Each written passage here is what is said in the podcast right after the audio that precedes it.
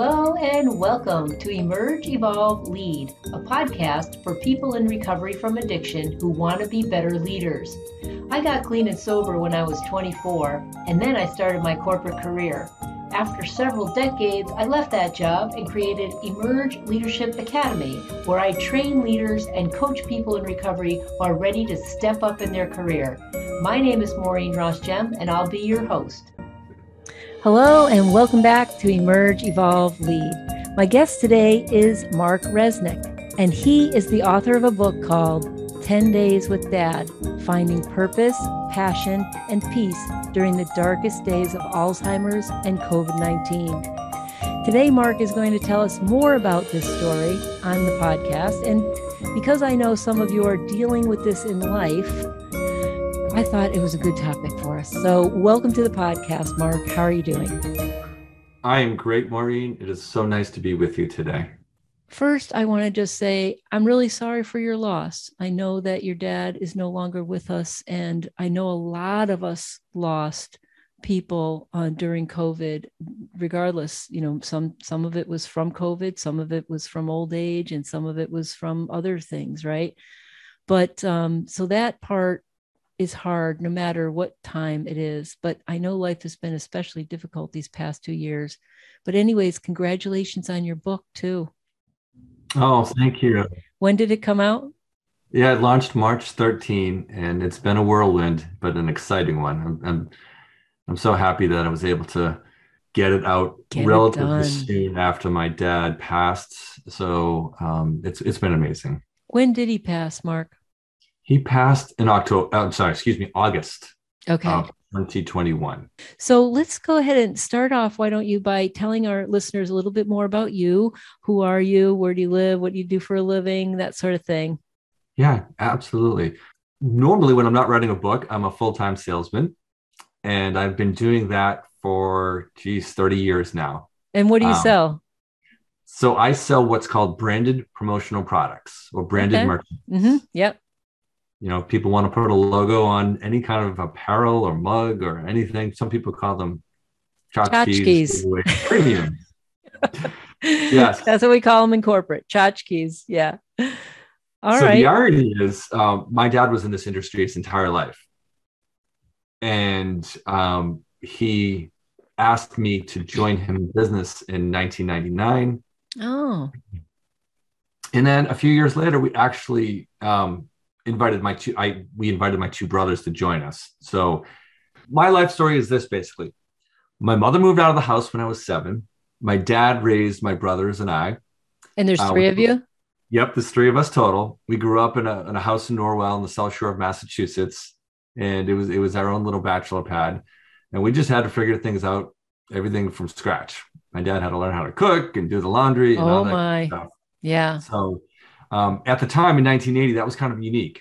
You know, the, the my mom moved out and my dad stayed with us, and so to come full circle and to actually not only uh, enter the career that he had his entire life, but to be his business partner, all four of us, it, it was amazing. It was. Was it, was it a, his business then? It was. Yes, okay. he he was working for somebody his entire life. And then in 1999, he said, I think I'm going to go into business for myself. Good for him and that's when he invited me to join him and, and the rest is history. And how old were you when you started working for him? I was 27 and he was 62 okay. Wow. All right. Amazing. Okay. And so um, what happened? Did you did you see your mom when you were growing up or was she just gone from your life? No we we did see her for for many years. I, I think i was eight at the time. So probably for the next six years we went back and forth to boston and uh, alternated weekends between Boston and Norwell. Mm-hmm. So we saw her primarily in the weekends. And then right before high school, she stopped coming on a regular basis. So then I would only see her, you know, for holidays and, and big events and things like that. Mm. So um, it's it's a it's a good question. She was in my life, but she wasn't involved in my life, is the way I describe her to people. I understand. And were you the oldest of the three brothers? I am the middle child. I'm a classic middle child. Okay. Yep. There was six in my family, and I'm number three in the middle. So we're we're alike in that way. Although I was kind of the, I was a scapegoat in my family though, so so I got into a lot of trouble. Um, but this is not about me. So let's talk about you. So, all right. So you went into business with your dad. So you worked with your dad for all those years and he raised you. And so the end, what, when, when was the beginning of the end? How did you find out and go through that diagnosis with him? Yeah. So I'll take a step back first. So I was with my dad and my two brothers for 14 years uh, in business. And then I actually decided to branch out myself and, and go work for another company. Oh. So that was that was sort of the um, th- that was in 2013, and then the, the next year, 2014, is when my dad was diagnosed with Alzheimer's. And in the beginning, it was the first few years. I mean, you wouldn't notice, and you didn't know if you didn't know. Um, right. Um, he was still driving and cooking and doing everything he did before. Uh, that began to change a few years later, probably 2017 and 18, where it just started to decline a lot more quickly. Um, so we were together and then we weren't together. And then I, ironically, um, Alzheimer's brought us back together again. Um, did real, you, did you find your own family too? Did you start your own family? Yes. I've, I've been married for 25 years. I have okay. three teenagers right now. Wow. And did your dad come and live with you? Was he living alone or did he have a significant other? Did he remarry? He never formally remarried, but he had a significant other, a life partner for for the whole time, from okay. 1980 until he died in 2021. So yeah, oh, 40 years wow. together. Okay. Um, yeah. So so what his living situation? He stayed with the partner until the end, or did he move in, or what happened? No, here's the crazy part, Maureen. So um, when he when his Alzheimer's started to decline and he could no longer drive or cook or take his medications, um, we would come, my brothers and I would take turns visiting him every single day, make sure his meds were filled, make sure he had something to eat, just to be with him once a day. And one day in March 2019, it was my turn. I was making the drive and I showed up like I normally do, supposed to take him out to breakfast. And he was just a mess. Oh. He, um, one of his um, symptoms was hallucinations.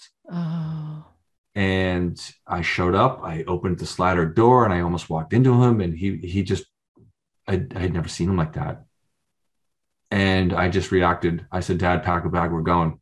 That's it. We're out of here." And it was the last time he was ever in his condo. Um, we we were looking for an assisted living place anyhow at the same time, and I said, "This is it. These these hallucinations are literally killing him." And I, I took him home with me um, we we spent 10 days together at my house with my family my three my three children. And it, it was uh, the beginning not only of our reunification but it was it was the beginning of a bond that frankly i had never had with him my entire life. 10 days doesn't sound like a long time but when you're dealing with somebody with alzheimer's it, it it's a very long time. So and the 10 days was that did he die at the end of 10 days? No, no, oh, no. Sorry. Okay. No, I'm sorry. I, sh- I should have done a, a, much more thorough job of explaining it. So my dad spent you. 10 days with my family and I while we were looking for an assisted living place for him. Okay. All right. Somebody to really care for him that had caretaking knowledge. Yeah. Yeah. He needed somebody there all the time. And um, we had an incredible 10 days. It was, you know people with alzheimer's they're they're very much with it. And then in his stage when he wasn't with it it wasn't too bad but it was enough to sometimes make you a little frustrated if you didn't know how to deal with it. So we had some ups and downs during those 10 days but we were we were very pleased to find an incredible incredible assisted living home 10 minutes from my house. And so after those 10 days we moved him in there and i got to see him every day every twice day. a day oh wow. yeah uh, and we can talk about that too, Maureen. But uh, ultimately, he ended up in a nursing home um, because the care there was next level and he needed round the clock care. And it was extraordinary nursing home. And we, we were so fortunate and blessed to, to have found that home. And that's where he ended up dying uh, ultimately about about 18 months after his uh, he left his condo for the last time. Mm-hmm. And so, what are some of the um, symptoms that he had that you had to to deal with in that last year of his life? The biggest symptom was obviously memory loss was was number one. uh, you know, just forgetfulness. But you know, at that age, you know, in your late seventies and early eighties, forgetfulness is sort of par for the course. Mm-hmm. But it, it's when you forget to sort of eat, or you you pick up your car keys and say, "What what are, what are these for?"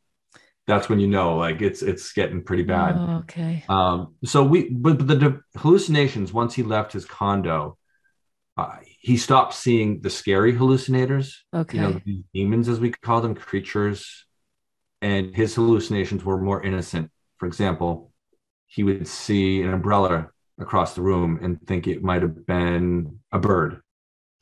Or he would see a trash can and say, "Oh, look at that cute dog." Oh my! You know, so yeah, just more more. I'd still call that a hallucination, but it was they were friendly. Friendly. And, and yeah. Yeah. In in the assisted living facility, which was which was a beautiful place, clean and bright, surrounded by other people with similar symptoms. Um, it was a good experience and it was a good fit for him. But ultimately, his his Alzheimer's was declining to the point where he did need a little bit more care. And Maureen, unbeknownst to us, he was actually dealing with um, colon cancer at the same time. Oh wow! Which we didn't know, but as his Alzheimer's um, declined and the colon cancer symptoms increased, that's when we knew okay, this was it was getting towards the end because we could we couldn't really treat the, the colon cancer. You can't do surgery or do any of that. Yeah. Yeah, not at that age. His Alzheimer's would have been uh, really hampered to the oh, point yeah. of return.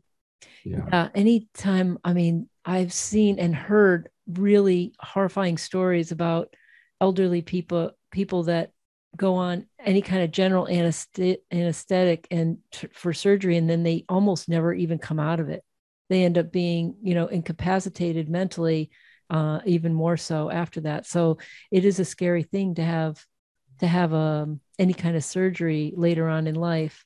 Um, and then, and at that point you wonder well what's the quality of life anyways? And if they're to you know if they're to go it's almost like let them go. You know my mom was a nurse in her profession and career and she's still alive. She's 87 and we just recently moved her into an uh, independent living situation. She's got a gorgeous beautiful two bedroom apartment and yet it is an assisted living um, when she needs it eventually you know when she needs it so she's really happy there she has a huge there's an olympic sized swimming pool and she swims every day she's got excellent health and she takes care of herself and it's got a full kitchen and still drives and all that.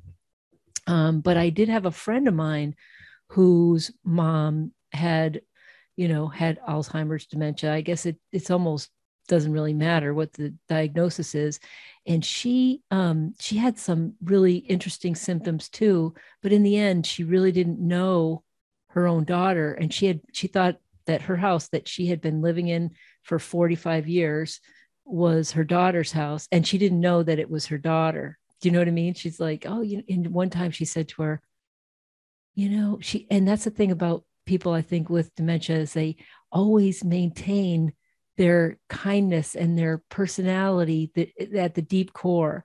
Um, that, you know, that even though they might not know the people that are around them, they're still really gracious and kind and loving, sweet people. And she said to my friend, you know, I think your mother would be really proud of you. And to hear that from your own mom, like, wow, it just made us all cry, what she told us in our little women's group. Did your dad remember you right to the end? And yeah, yeah, that's, that's, that's, I'm so happy for your mom. Um, those places are incredible. And, you know, it's just, they're, the staff is outstanding. Mm. My dad had a similar situation. Uh, it was a very nice place and they were just so gracious um, my dad, because I was so close to him and because I saw him every single day, um, I, I, got to know the other residents, right? And you're spot on. If if a person was kind and gentle and compassionate before, they continue to be that way. But the flip is also true. Oh, you know, if you, you know the residents they've been suppressing were, rage, then yeah, Everybody. You know, there were there were several. There was a resident in particular who was just always very negative and pessimistic, and and that person maintained their characteristics. Um, if you were a corny joke teller before, you were a corny joke teller after your Alzheimer's. So I found that fascinating. Um, because he was so close, I got to. Uh, I, I shared 200 meals with my dad over the course of 18 months and we had we had over 600 cups of coffee so we got very close wow more much closer than we ever were in our entire lives that was one of the hidden blessings of his alzheimer's diagnosis is that even though i'd worked with him for 14 years and lived with him for 22 i didn't really know my dad and i didn't know his story oh. until he got sick um, I huh. and so I'm I'm going to backtrack one second. I I started my writing process. I've always been a writer or wanted to be a writer, but I've always been a journaler 1st mm-hmm. And when he got sick, uh, the only way I could deal with my emotions was to write. Yeah. So I started journaling about the experience, and then the more I wrote, the more I realized this is there's there's something here. There's a message here not just for me personally, but for others as well. So the book writing was my number one source of therapy. Um, it was very cathartic, and and and that's that's really where it came from. Is just writing about my my grief and and experiences. I was the last for, uh, of his children and anybody in his life that that he remembered. Okay. So you know, over the course of eighteen months, you could see it was clear when those people had disappeared from his life because I saw him so often that I, I was lucky enough to be the last so-called remembered soul. But honestly, it was COVID that really put the nail in the coffin. Oh, literally and figuratively. It was not cancer. It was not Alzheimer's. It was COVID. Well, let me be clear. Uh, the colon cancer ultimately probably killed him. Oh, okay. But in terms of remembering his family, it was COVID. because you couldn't go visit him the nursing homes shut down that first three month gap and then it was intermittent. I, will tell you a real quick story. I mean uh, i can tell you it was october of um, 20, uh, 2020 i was seeing him on a sunday like i always do. And you know he he was pretty far along. And there was most of the time he probably didn't remember me at that point. Uh, but i remember on this one day uh, dad see you next week. Same time same place I love you, ma'am. That's what I used to always say to him. And nothing. And his, his aide started to wheel him away. He stops, turns his head, and says, I love you too, Mark. And I was like, Whew. that was it. That was the last time. That moment was the last time he recognized me as his son. Because mm-hmm. from then on, it was, it, it, there were probably microseconds of recognition, but that was the last permanent memory of him remembering me. I'm sorry. No. Oh, that really makes me cry because I think that's the saddest thing, you know. All our lives, our our parents, you know, they take care of us and we become these amazing productive people and then in the end it's it's really hard to see that declination and but it's a privilege, isn't it? I know that you've received many blessings. Please tell us what are some of the blessings that you've received by taking care of your dad in the end? You know, in the in the beginning of his decline, I, and I would tell people, I told my family, I told my friends, um, it it's been a blessing. This disease has been, and they said, "What? What are you talking about?" And I said, "Well, I, I'm just I'm so close to him now. I, like I said, I didn't really know him before, and and now I do. I know I know his story from him telling it to me, uh, and from talking to others and writing the book. And as soon as he got diagnosed, my life changed. How can it not, right? Uh, my my priorities changed. My mindset changed. I, I realized for the first time we don't have as much time as we think on Earth. That's right. Our bus rides are limited. Yeah.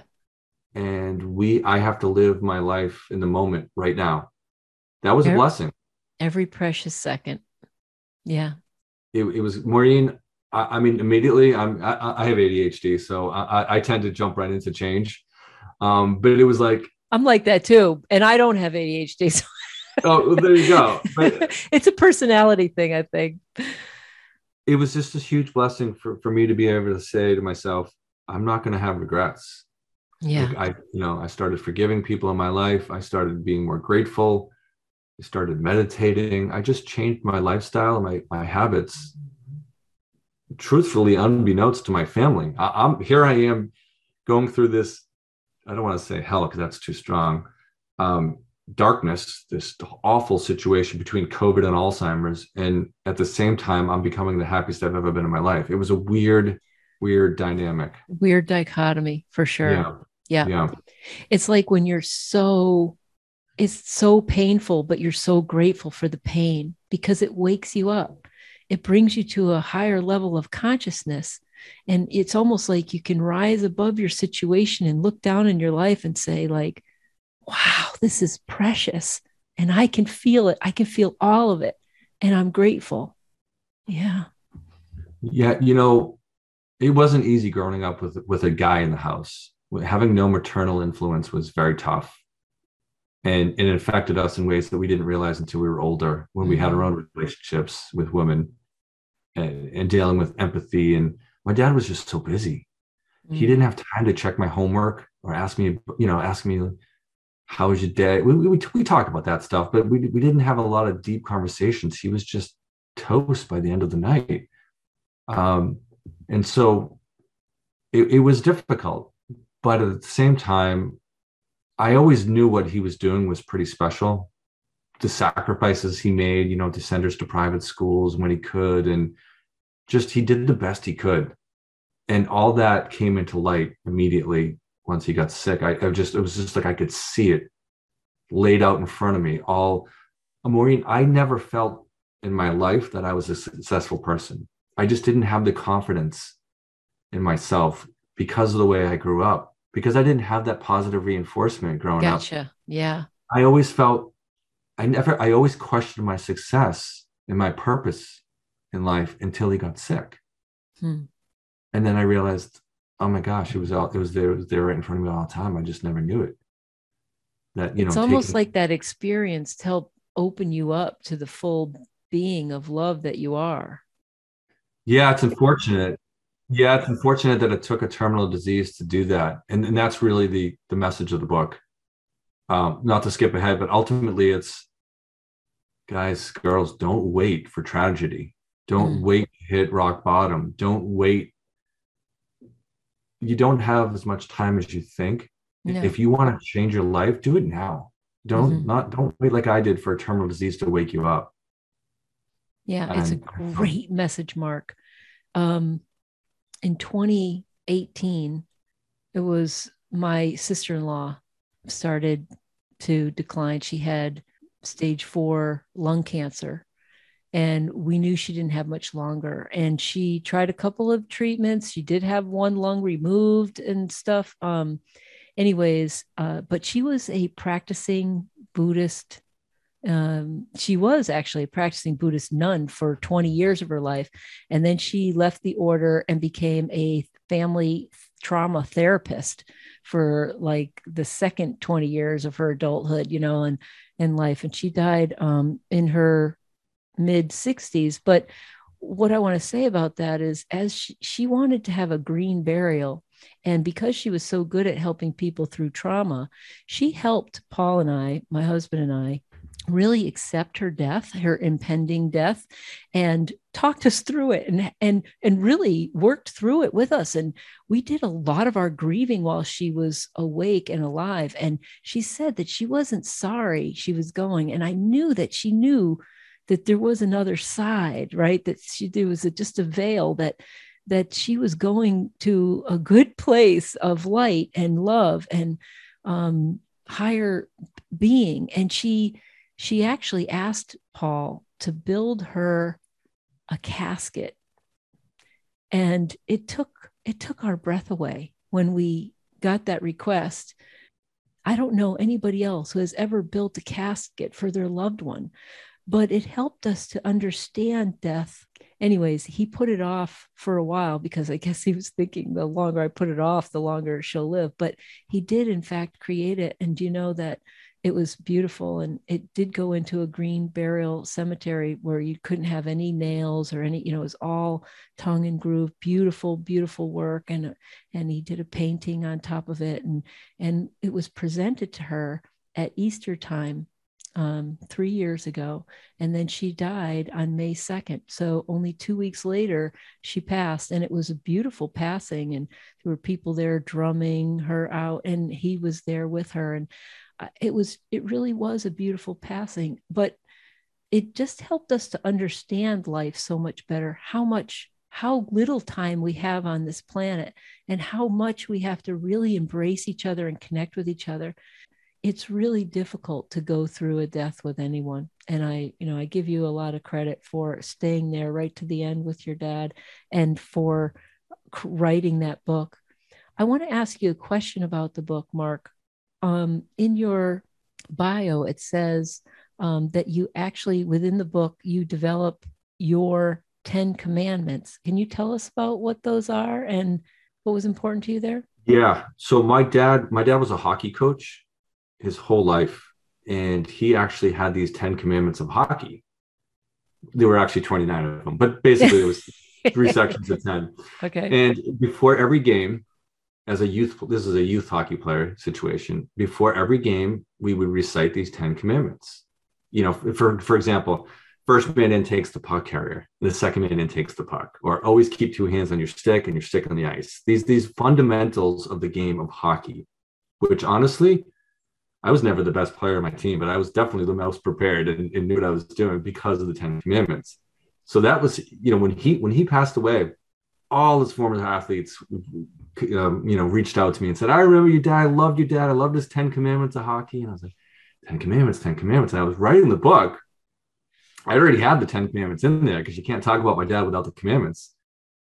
And as the story became really my story, not my dad's story, I started to reflect on on the way he lived his life, what he showed me through his actions, because he wasn't a man of many words, but he was a man of action. So there were a lot of life lessons I learned from him by watching him my entire life. And then there were a second set of rules or things that I was following in my life because of the experiences that I had that he was able to to give to me like through, through my college and high school all some of the service opportunities i had anyways the book is it's a self-help memoir okay. right so it's it's, it's yeah. about my life. It's about his story. And then the end of this the, the last section of the book is about well how did i find my purpose and my passion and my peace despite this? And it was and it was because of the commandments that i had learned from him or developed over the years. Um, and i and i just put them in writing. It wasn't planned out that way. It wasn't i didn't go out intentionally to write about 10 commandments or 10 commandments of living. Right. It just happened because of his hockey commandments and and it was it was the it was a good way to express how i've been living my life or how i want my kids to live their life yeah it's your legacy it's my legacy it's it's totally my legacy I, I you know i wish my dad had a book but he didn't. Well, so. he did through you. You got to write his story and yours, right? And it sounds like a beautiful end with lots of um, takeaways for how to live life even more in your final phases too. Because as we enter, we're the elders now, right? When we get to be the elders, we have to model all of those values that we learned in life hopefully pass those on. You know, one of the things the experts tell you when you're writing a book, it's my first time writing a book, is, is you have a specific audience in mind. Write to a specific, uh, don't try to write to everyone. And, and you know, typical me, I just threw that out the window. I I is uh I wrote for people like me who are caring for parents and have their own kids. I was writing for people who don't have that experience yet, but are going to one day mm. because most of us are going to have to deal with aging parents. But I was really writing it for my children and young people. I want I don't want them to wait until they're 50 to discover their purpose and their passion. So I was really keeping the young people in mind. Pursue your passion now and you'll be so much happier in life later on. Oh, I totally agree. I actually wrote a book too. Did you know that? No, I did not. Congratulations. Yeah, thank you. I published in late 2018. It's called Emerge Seven Steps to Transformation, no matter what life throws at you. which would have been really good for people to read during COVID.